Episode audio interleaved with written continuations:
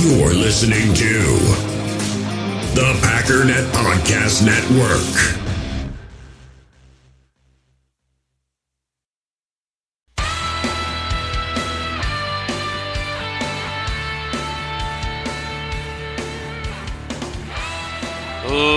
Ladies and gentlemen, welcome once again to the Packernet Podcast. I am your host and resident panelist, as always, Ryan Schlip. Check us out online, packernet.com. Find me on Twitter, pack_data. So we got a little bit of news to get to before we check out some of the more advanced stats and grades and whatnot from Sunday night's game. And here's what I think I'm going to do. I'm going to switch it up a little bit when talking about Tavon Austin. I was perusing through the Facebook group and I saw Daniel posted a meme of what appears to be some guy macing a little kid. That's the pepper spray, not the heavy giant ball on a chain thing. Although both would apply. The little kid, there's a caption that says, "Me, happy the Packers signed Tavon Austin." And then the dude with the pepper spray, there's a caption that says, "Ryan with Tavon Austin's awful PFF grades." So here's what I'll do. I'll assume that we're all smart enough to realize that Tavon Austin has been out of the league for as long as he has been for a reason. I'll assume that we all remember that Tavon Austin has played in the NFL for several years and never once made any kind of impact. And I will leave the PFF grade battering to somebody else. I won't beat you over the head with information that you probably already know and just don't want to hear. I'm sure you remember when he was a Ram for many years and we heard every single year how this guy's going to be a dynamic elite player once they figure out how to use him, and that just never happened. And then he went to Dallas and the same thing, and then, the same thing happened. Now, that has nothing to do with what he's going to be able to contribute to the Green Bay Packers, because PFF doesn't predict the future, they just tell you what has been so far. So if you want to believe that Matt LaFleur will be able to unleash what his capabilities really are at 28 years old, which is not, over the hill, but I don't know that he still runs a 4.34 anymore. That's fine. Completely fine with me. Packers were able to unleash Swerve and Irvin's potential when they couldn't find that anywhere else. And so again, I'm not going to sit here and just smash you in the face over and over again with information that you probably already know. If you had this weird illusion that Tavon Austin was an elite football player and thought that I was going to come on here and tell you that he is an elite football player and nobody knew it, and that's why he just hasn't played for a year, and the Packers just stumbled on it like, wait, he's not playing? He's like the best wide receiver in football. And then we just picked him up because everybody forgot he existed. That's not the case. So what do we know about Tavon? Tavon was selected in the first round, number 8 overall in 2013. He was seen as one of the most dynamic, elite wide receiver types. Get the ball in his hand and he can do anything. 5'8", 179, runs a 4.34, and then he goes to the Rams and he didn't really do much of anything. Now, to be fair, it wasn't all bad. In that rookie year, he was mostly bad, but he had some real good games, including 2 games that you could call borderline elite. He also had an elite running grade, which isn't to say that he was very good at it, but, he did it very rarely. And there were a couple times when he did it, and it was very successful, so overall it looked that way. But just to give you an idea, and this is just his rookie year, we're going to kind of run through it a little bit. He had 40 receptions for 418 yards and 4 touchdowns, 10.5 yards per reception. 5.7 yards after the catch per reception. So on average, he's catching 5-yard passes, taking it another 5 yards. He did have 5 drops, which is pretty high. 4 avoided tackles on the entire season, 94.3 passer rating when targeted. As a runner now, he had 9 attempts for 151 yards, which is 16.8 yards per attempt. Somehow only mustered 1 touchdown out of that. Only 3 first downs because most of this is made up of 2 giant runs, a 65-yard run and a 56-yard run. So again, that's why I say it's really just 2 really good runs kind of comprised why he graded out so well. And as a returner, that was the one area where he sort of shined. 22.1 yards per attempt on kick returns, which isn't really good enough to be a top-end kick returner these days where you have to get out to the 25. As a punt returner, on average, 8.7 yards per attempt. For context, and this again, it's just his rookie year, we'll continue on, but 22 yards per attempt would make him the 20th best kick returner in today's NFL, which is a slight upgrade over Darius Shepard, who's getting 20.6 yards per return. And remember, this is fresh out of college. His 8.7 yards per attempt would be tied for 17th. Darius Shepard right now is at 6. Anyways, as we fast forward through his career, one of the things that dawned on me was, well, maybe we can get a little bit more out of him because we've got Matt LaFleur as opposed to Mr. 7-9 over at the Rams. The problem is his last year with the Rams was in 2017, which was Sean McVay's first year. He had 13 receptions for 47 yards, 3.6 yards per reception in Sean McVay's first year. Matt LaFleur was there in 2017 as the offensive coordinator. So it's kind of, on one hand, not a great sign because, it didn't go well. Matt LaFleur was already his offensive coordinator in 2017, and what happened? Nothing. It was a terrible year. On the other hand, Matt LaFleur is the one making the decision to go after him, so he must have liked something that he did.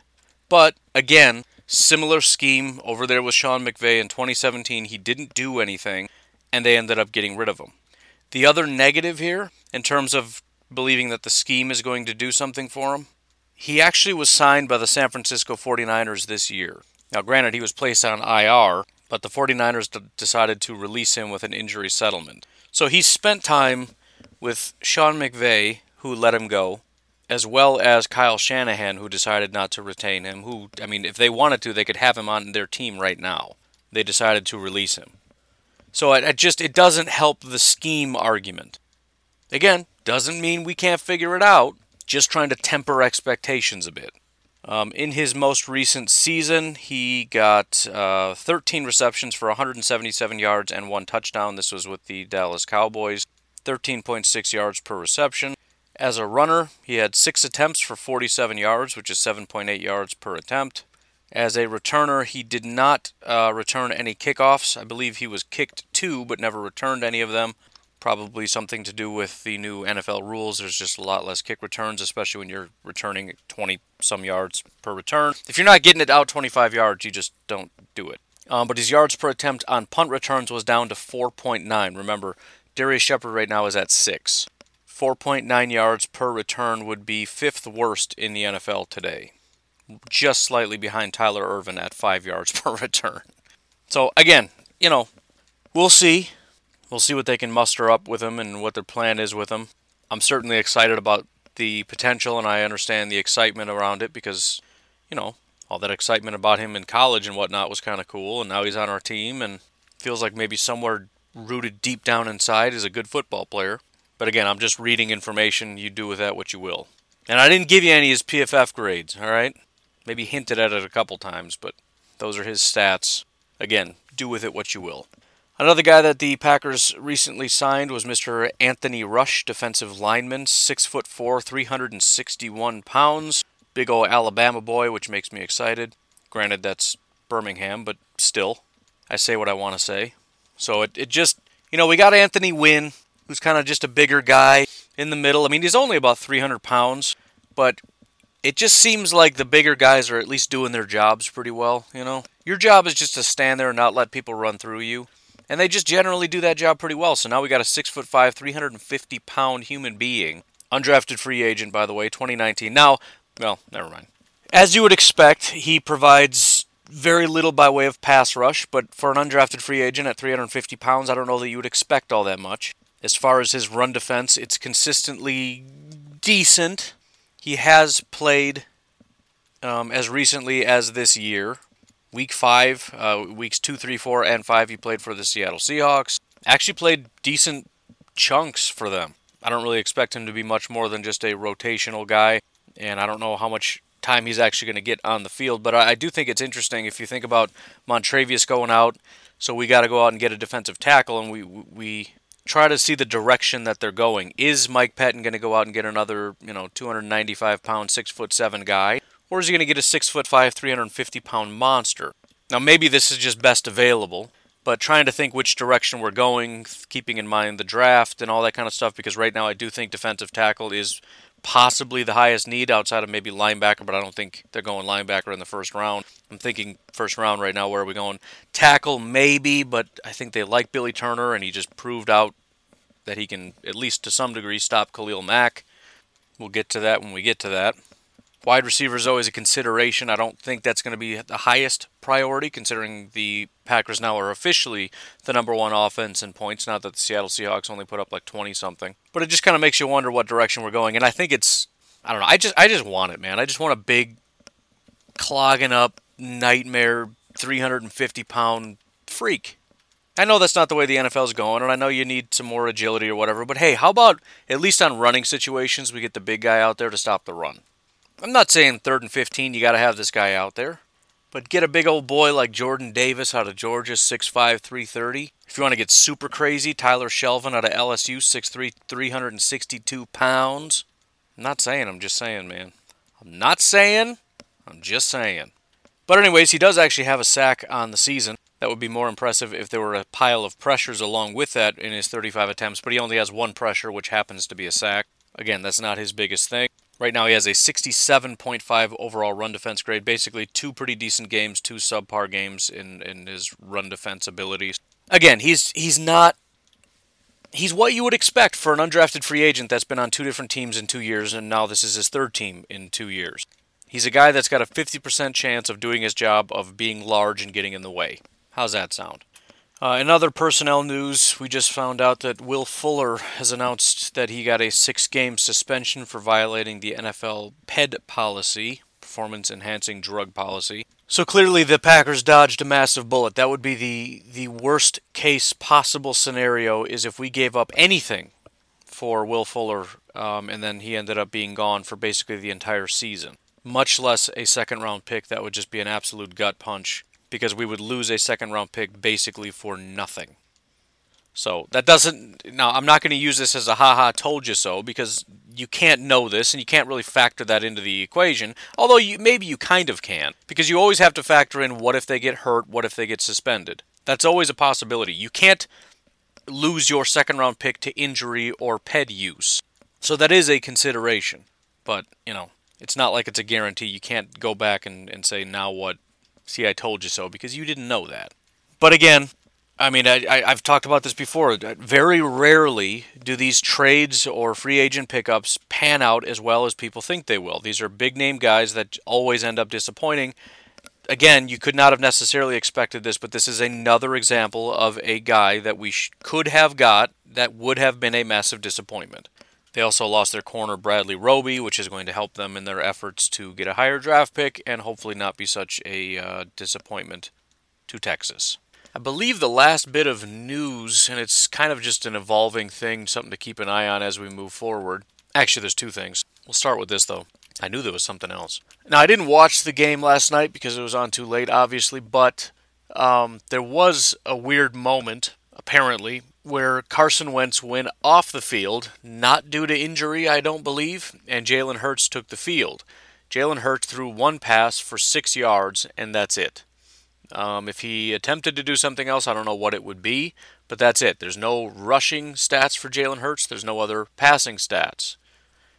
I mean, I don't really understand that. I don't know what the point of that was. Maybe they wanted to see it. You know, it kind of reminds me, and I'm just making stuff up here, but it kind of reminds me of, you remember that old Brett Favre clip where it was Holmgren, and it had to have been really early on before he was 100% solidified, but Brett was having a real bad day and was just not listening or whatever, and what is his name? Holmgren, jeez. Holmgren says, put in the other guy. I think this is after we had drafted Brunell, maybe? I don't know. But he's saying, put in the other quarterback. I've had enough. And then he's like, wait. Maybe it was one of those moments, except the wait came after one play. Right? I've had it. Get Wentz out of there. I'm tired of this. They put in Jalen Hurts, and he's like, no, stupid. Never mind. Put the other guy back out. I don't know. I have no idea. However, the only reason I bring it up is that the Packers now, I believe, have to prepare for two different quarterbacks, because Carson Wentz is clearly on the brink of being benched.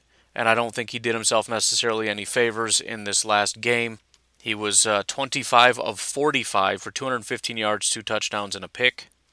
You know, part of the reason you don't necessarily want to throw Jalen Hurts in the middle of a game is that he's not the guy that's been preparing all week. That's not the guy that you've been preparing. It's not the game plan that you've prepared for. So it's probably not going to go well. But if you've finally had enough, you could understand a situation where you've had enough, you decide to throw in Jalen Hurts, and you're like, wait a minute, this is a bad idea, but starting next week, we're going to prepare for Jalen Hurts to be the starting quarterback.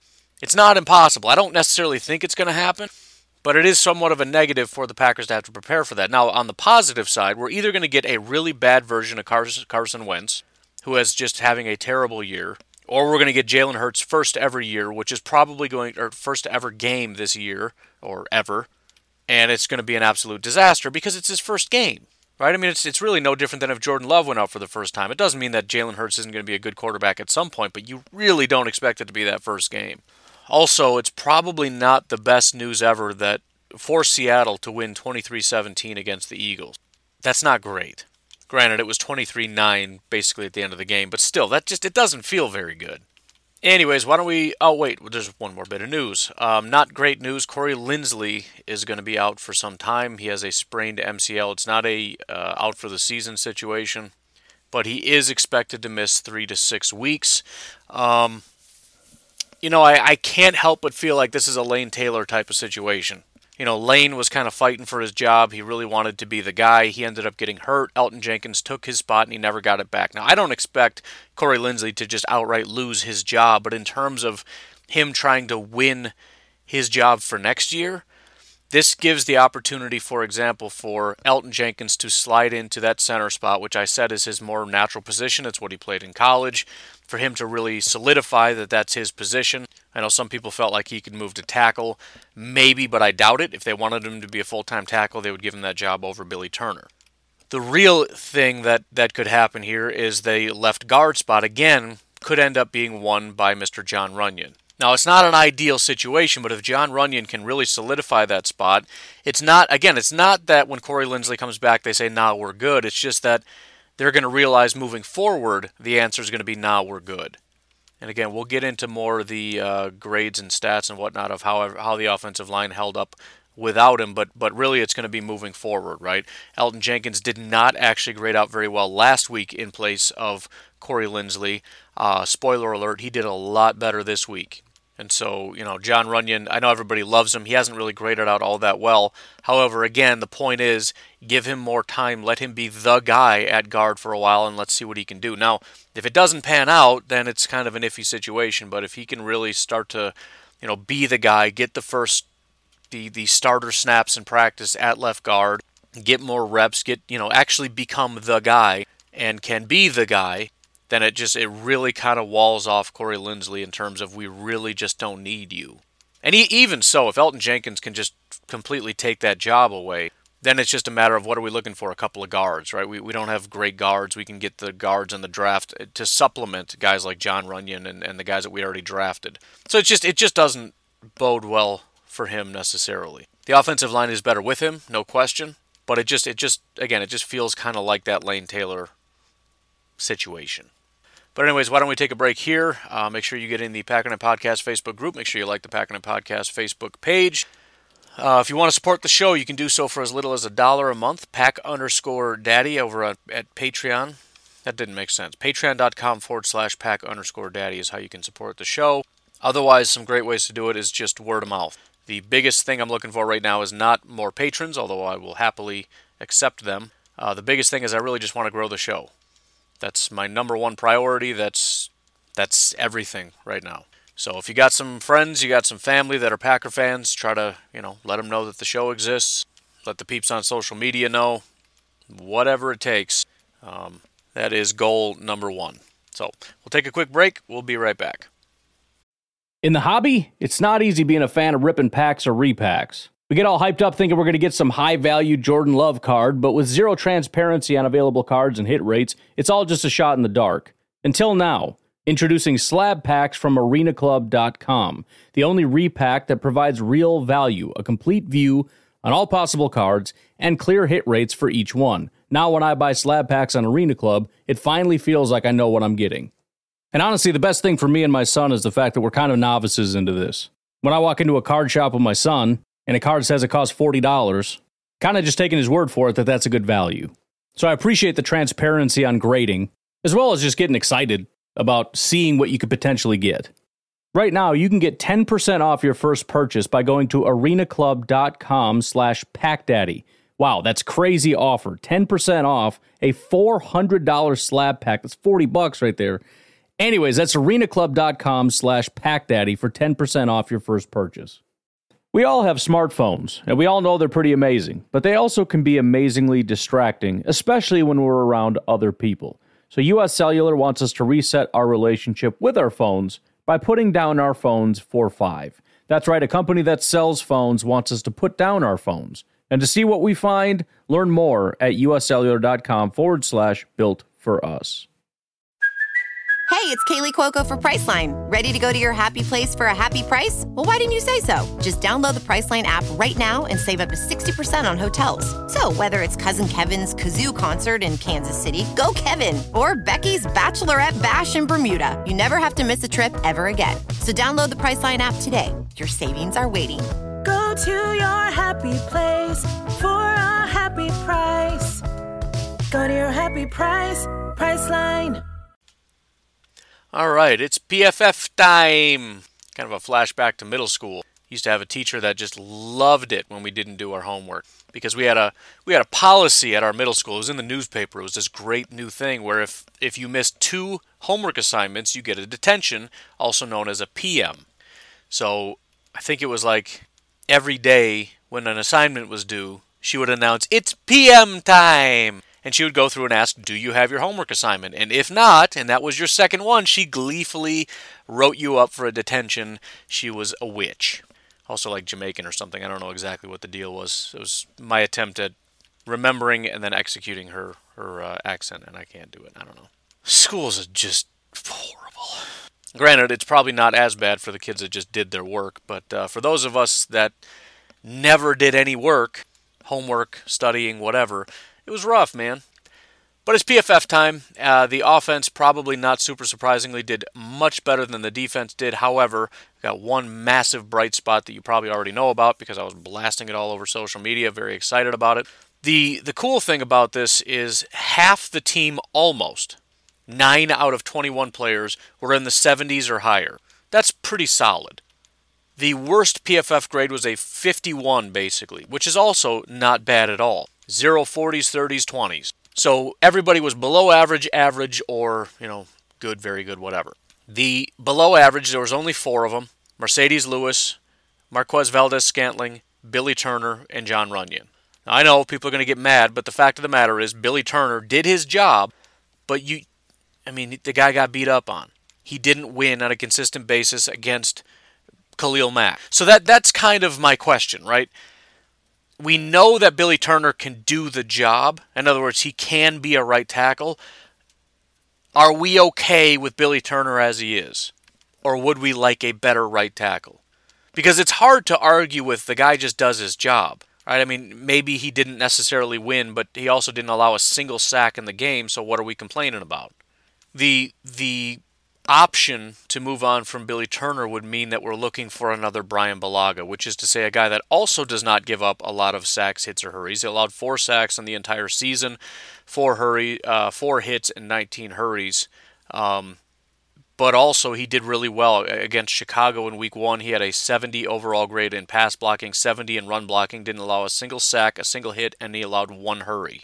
In Week 15 against Chicago, 80 overall, 82.5 pass blocking, 76.5 run blocking, 0 sacks, 0 hits, 0 hurries.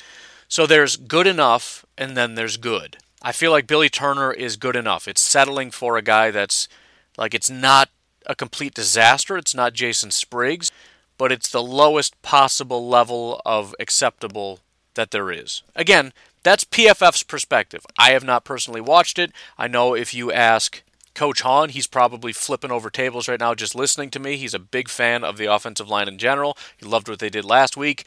I know he's a big fan of Billy Turner. I don't know what he thinks about Billy Turner against Khalil Mack. You'd have to ask him. But that is their perspective, and that at this point is my current perspective. He's decent enough. It's not the biggest disaster that you can find, but, in 9 games he's allowed 20 pressures. Again, Balaga allowed 27 in 17 games. It's what I mean. It's not my decision, and I do tend to think the Packers are going to hang on to him because the Packers seem to really, really like the guy. And again, if it doesn't result in Aaron Rodgers on his back, I guess I don't really care. I'm concerned, but I'll take it. The other issue would be run blocking. Again, just PFF's perspective here, he's been pretty terrible at it. He had 2 games in which he graded out positively. 7 in which he did not grade out positively. Balaga had 9 last year. So the point is, we can do better. The question is, how big of a priority is it going to be? And again, my perspective is the Packers feel the priority is very low. I think they feel like they got a steal in getting a right tackle. And again, for the price that we're paying them, I think we were overpaying for a subpar guard, which is what he was last year. But a tackle that can keep Aaron Rodgers clean against Khalil Mack, we're massively underpaying. And again, yes, Jon Runyan did grade out poorly. I don't think he's gotten a single positive grade this year. I know he's, again, feel free to ask Coach Hahn on his perspective on that, but he has not been necessarily a shining light up to this point. But, again, give him the full week to prepare, give him some time to develop and whatnot. It is what it is. As far as the positives, I said there were 9 of them, starting from the lowest to the highest. Lucas Patrick, which is great because he has not been grading out very well, so great to see him really step up. We'll get into the specifics on that when we look at the offensive line. Alan Lazard had a good day in pretty much every category, receiving, pass blocking, and run blocking. Devontae Adams had a pretty good day. I say pretty good because for him it's pretty good, for everybody else it's great. Robert Tonyan, again, having another big day. I mentioned he's very up and down. I think he gets a little bit too much credit for always being one of the better players when he's really not. But great to see when he does step up that he had a good day. This is his first time grading out positively since Week 8 against Minnesota, which was the first time since Week 4.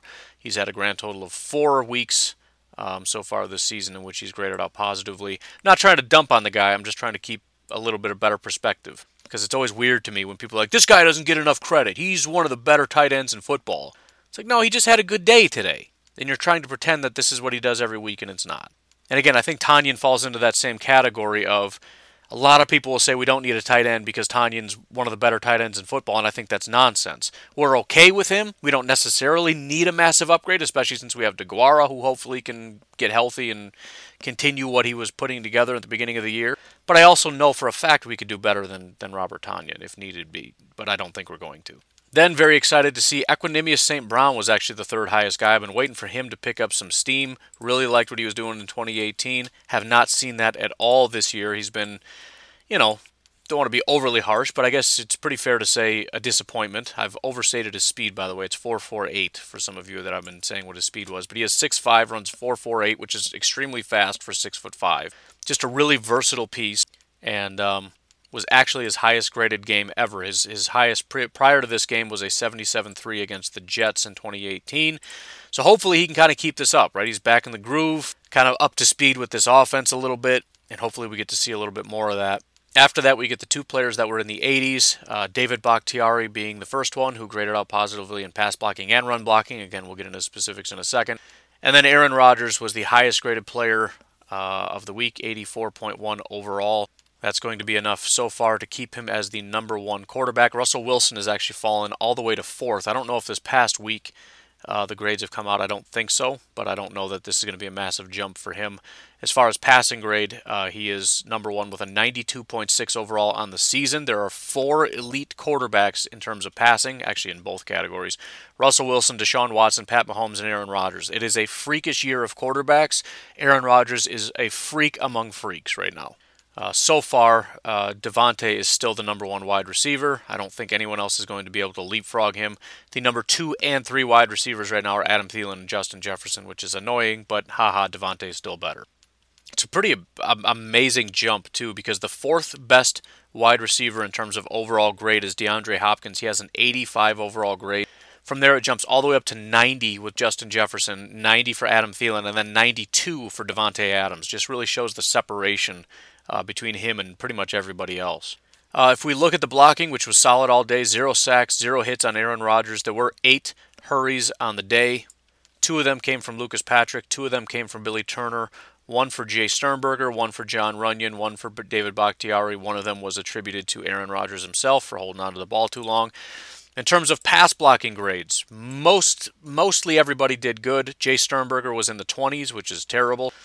Billy Turner was in the 30s, which is really bad. Corey Linsley was in the 40s, which is bad. Runyan was 60s, which is fine. Then Lazard and Lewis were also, that's Mercedes, were also in the 60s. 70s, you got Robert Tunyon. I just alternate back and forth. I want to say Tunyon, but then I feel like I'm being unnecessarily disrespectful, so I should call him Tunyon. I don't know. Lucas Patrick and Rick Wagner. And then Jamal was in the 80s, which is a very good grade. Aaron Jones, David Bakhtiari, and the number one pass blocker was Mr. Elgton Jenkins. Again, very, very good to see, because I think PFF has been not quite as flattered by him as most Packer fans. In fact, last week, his first week at center, which again was real bad, he had a 28 overall pass blocking grade, which is just terrible. But give him a little bit extra time, and he actually had his third best pass blocking grade of the season. So I think, again, give him a full week of preparation at center, and I think he's going to be back in the swing of things. The biggest disappointment, and we'll move over to that now, has been run blocking. Only 2 weeks this whole year he's graded out positively as a run blocker. His grades have been a 54, 58, 53, 59, 91, 60, 48, 73, 58, 42, 54. Again, just PFF's perspective, they have not been overly impressed. The guys that did grade out well as run blockers, Equanimeous, David Bakhtiari in order, Corey Linsley, Alan Lazard, and that's basically it. Some guys that were decent, Lucas Patrick, Devontae Adams, Marquez Valdez-Scantling, Jay Sternberger. Everybody else was average or below average. Again, I don't have any complaints about the offensive line. I thought the offensive run blocking as a whole was great. I thought the pass blocking as a whole was great. And again, grades or not, the biggest round of applause does go to Billy Turner, because his job for most of the night was keeping Khalil Mack off of Aaron Rodgers. In fact, if I may elaborate a bit, this was arguably his worst night ever. Now, granted, he is on a 3-game streak of 0 sacks, so he's not been doing all that great, but he had 2 pressures on the entire day. Now, he did have one other game with 2 pressures and one game with just 1 pressure, but in both of those games he ended up with a sack. Against the LA Rams, he had 1 pressure, which was a sack. Against the Carolina Panthers, 2 pressures, 1 sack, 1 hurry. In this game, he had 2 pressures, and it was 0 sacks, 0 hits, 2 hurries. I would venture a guess that if you were to ask, a quarterback, a head coach, whoever, what situation you would prefer, it would be the latter, right? Or the latest game, the 2 pressures with no sack. But Khalil has been kind of going downhill. I mean, to start the season, his sacks were 6, 5, 5, 5, 2, 1, 3, 4, 4, 2. So just kind of emblematic of the Bears in general. As things continue to implode, Khalil Mack, their one shining star on this team, just has really not put together a good stretch. I mean, he hasn't had a really good game. I mean, granted, 4 pressures is great when you have 25 attempts, but 0 sacks, 0 hit. He's just not... I don't know. The last really solid game was probably Week 5 against Tampa. He had 5 pressures on 39 attempts and 2 sacks. That's about it, man. Anyways, really one of the rare situations. Aaron Rodgers, although he was very rarely under pressure, he actually performed extremely well under pressure. His grade with no pressure was a 77. His grade under pressure was an 84.7. So, he was just unstoppable, bottom line. He played with no fear, which is great, because that's when the pressure grades really start to affect you, when you start hearing footsteps and doing things that are not great. But he was 6 of 7 for 94 yards and 2 touchdowns and no interceptions while under pressure. 15 of 22, 117 yards, 2 touchdowns with no pressure. He had 13.4 yards per attempt under pressure, 5.3 yards per attempt with no pressure. So, it was just not a good day for the Bears, man. It's not, when Aaron Rodgers is playing that well under pressure, there's not much hope for you. As far as the run game, Aaron Jones graded out well, Jamal did not, but both of them obviously did well statistically. I mentioned it yesterday. Both had 17 attempts, 5.3 yards per attempt for Aaron Jones, 4.3 for Jamal. 7 first downs for Aaron Jones, 5 for Jamal Williams. Yards after contact per attempt, Aaron Jones had 3.12, Jamal 2.82. Aaron Jones had 4 avoided tackles in this game. So Aaron Jones just really was in stride, and you couple that with a lot of offensive linemen stepping up as run blockers. It was just a great day, and if they can keep that up, man, that really is one of the bigger missing pieces for this offense. Aaron Rodgers has really been doing solid. Devontae has been solid. Lazard, for the most part, is solid. Mostly the passing game is going, but the problem has been the run game and not really doing what they need to do causing the offense to be somewhat one-dimensional, which is hard to overcome. But, man, when that run game is going, that's when you see a dominant offense. I mean, really, really dominant offense. And if they can keep that level up, if everybody can just maintain this level, this will continue to be the best offense in football. Anyways, on the defensive side, it wasn't great. It was mostly pretty bad. I'd have to look at that sheet that I put up in terms of... I shouldn't say it's mostly bad. That's wildly overstating it. But it wasn't as good. There were only 4 players that graded out good or better. There were 7 players that were below average or worse, and then just a huge pile of average. We'll start off with the bad. Christian Kirksey was the worst at 27 overall. He had a 27.8 coverage grade, 28.4 tackling grade, 49.9 run defense, 52 pass rush, so nothing went well. 140.4 passer rating when targeted. He was targeted 10 times in this game. Jair was also targeted 10 times, but 9 of those 10 were caught for 82 yards and 2 touchdowns. That's about as bad as it can get. Rashawn Gary had a real down game, as did Jair Alexander. They actually tied at 45.8 overall. Jair has not graded out very well recently. Still, the stats aren't bad. 10 targets, 5 receptions for 47 yards, no touchdowns. I'll take that, right? The stats are fine. I guess we can look. I doubt he's still the highest graded corner at this point. He's not. He's dropped to 4th. And again, it's been a while since he's really graded out well. In fact, it's been week 7 was the last time he had a good grade. The last 4 weeks has been 53, 51, 65, and 45. So again, the stats haven't really reflected... I guess the last 2 weeks have been kind of rough. 7 targets, 4 receptions, 55 yards. 10 targets, 5 receptions, 47. It's not terrible, right? We had games with 100-yard games in the past, but this is coming off, not including week 1, 19 yards, -2, 12, 27, 0, 12, 5. The receptions have been 4, 4, 1, 3, 2, 0, 1, 1, and then 4 receptions, 55, 5 receptions, 47. He still hasn't given up a single touchdown since week 1. His highest NFL passer rating was 89, also week 1. So it's just, he's doing fine. But for whatever reason, it is some cause for concern for me, just because from PFF's perspective, again, he's not exactly the kind of lockdown corner that he has been, and it kind of makes you nervous in terms of, if you face, we don't have to face Minnesota again, which is great, but a dynamic quarterback-wide receiver duo just makes me wonder, what's going to happen. But hopefully whatever's going on, he can get corrected. As for Rashawn, he only had 1 pressure on 33 attempts, so that was obviously not a great day for him. Didn't have a single tackle. He didn't have a single stat outside of that, and this is one game where he actually... So we got what we wanted. We got a ton of Rashawn Gary. He had 43 snaps compared to Preston's 45. Preston still was getting more snaps, but it's almost 50-50. That's got to be the first time ever. So Rashawn got his opportunity, and he kind of squandered it by doing nothing. On top of that, Preston obviously had a very big day. Other guys that didn't grade out well, Will Redmond, Kenny Clark had another down day. He did have 4 pressures on 37 attempts, which is solid, but 26 overall tackling grade, which is terrible, 54 run defense grade. They had him as an average pass rusher. Randy Ramsey and Oren Burks are the other 2 that graded down not well. Neither of them had a single stat outside of Oren Burks with 1 tackle. Whole bunch of average, but the guys that did grade out well, will give them some love. And I'll add Chandon Sullivan into this with number 5. He played 64 snaps. He had 4 targets, 2 receptions for 16 yards, only 2 yards after the catch. He had a 69.8 overall grade, which is good enough. Adrian Amos, again, having a real good day. I've talked consistently about him coming on real strong and really starting to make up. This is 3 weeks in a row now.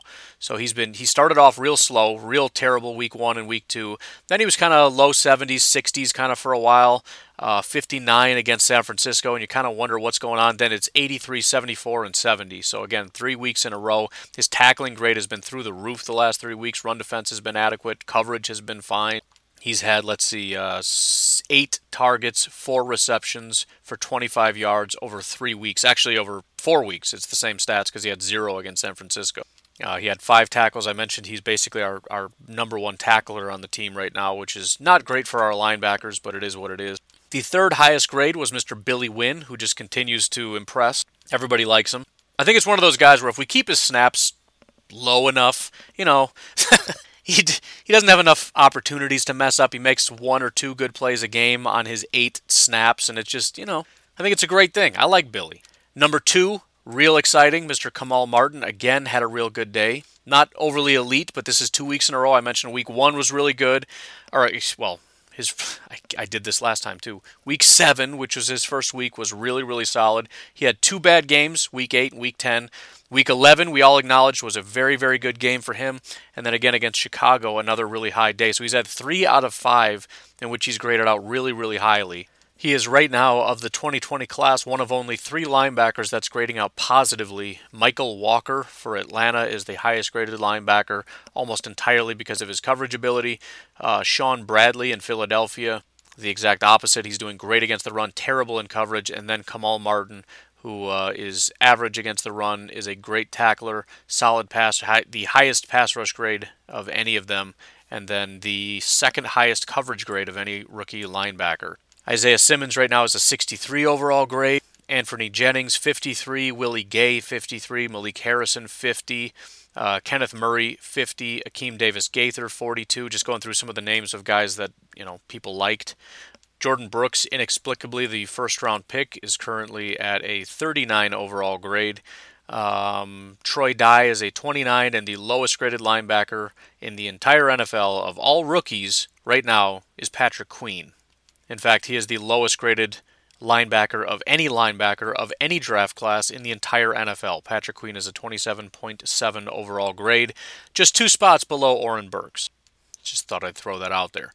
But the real exciting news of the day, the highest-graded player on the entire team this week, the highest-graded Packer player this entire year, the second-highest PFF grade given to any player any week of the entire season is Mr. Darnell Savage. Played 39 snaps, 10 against the run, 29 in coverage, 96.3 overall grade, 64 run defense grade, 78 tackling grade, 95 coverage grade. Now, I've talked about this in the past in terms of what a decent job he's doing in coverage. Add to that 2 targets, 2 interceptions. Darnell Savage now, if we go back the last 3 weeks, actually, we'll go back 4 weeks. 6 targets, 4 pass breakups, 2 interceptions. That's 6 targets, 6 breakups in some capacity. So in week 9, 1 target, 1 pass breakup. In week 10, 2 targets, 2 pass breakups. In week 11, 1 target, 1 pass breakup. In week 12, 2 targets, 2 interceptions. What in the world is that? In terms of grade, I mean, again, this is as good as it gets. It's nearly perfect in as far as PFF is concerned. I don't know the last time you'll find a safety that graded this highly. It's not necessarily his official breakout because it's one of those things that's wildly unsustainable, but it comes after his highest grade ever, right? In fact, 3 highest games. I won't go back to last year, but this year. Week 10 was his highest graded game at 67. Week 11 was his next highest at 76. This week, 96. So he's figuring something out, right? And again, there's no telling. Maybe next week is a terrible week for him. I don't know, but it's been really, really good for him, especially in terms of his coverage ability. It has been incredible. On the entire season, 7 receptions for 143 yards, 1 touchdown, 2 interceptions, 4 pass breakups, 70.5 NFL passer rating. The last time somebody got a single yard against him was against the 49ers, 1 target, 1 reception, 36 yards. That whole thing is kind of weird because it's 1 target, 1 reception, 36 yards, 1 pass breakup. So the pass breakup must have been, he wasn't targeted. I don't know. I have no idea. But the other cool thing about it, and granted the 2 interceptions are a big part of this, but there were 29 snaps in coverage. If you have 2 interceptions and are kind of just terrible the rest of the week, for example, against Indianapolis, 1 target, 1 pass breakup, he had a 70 overall pass blocking or coverage grade. Against Jacksonville, 2 targets, 2 pass breakups, they gave him a 65 overall coverage grade. In other words, they looked at it and said, that's great. Those are 2 good plays out of 37. The rest, not so great. To get a 95 overall coverage grade essentially is to say he was perfect in coverage the entire game, all 29 coverage snaps.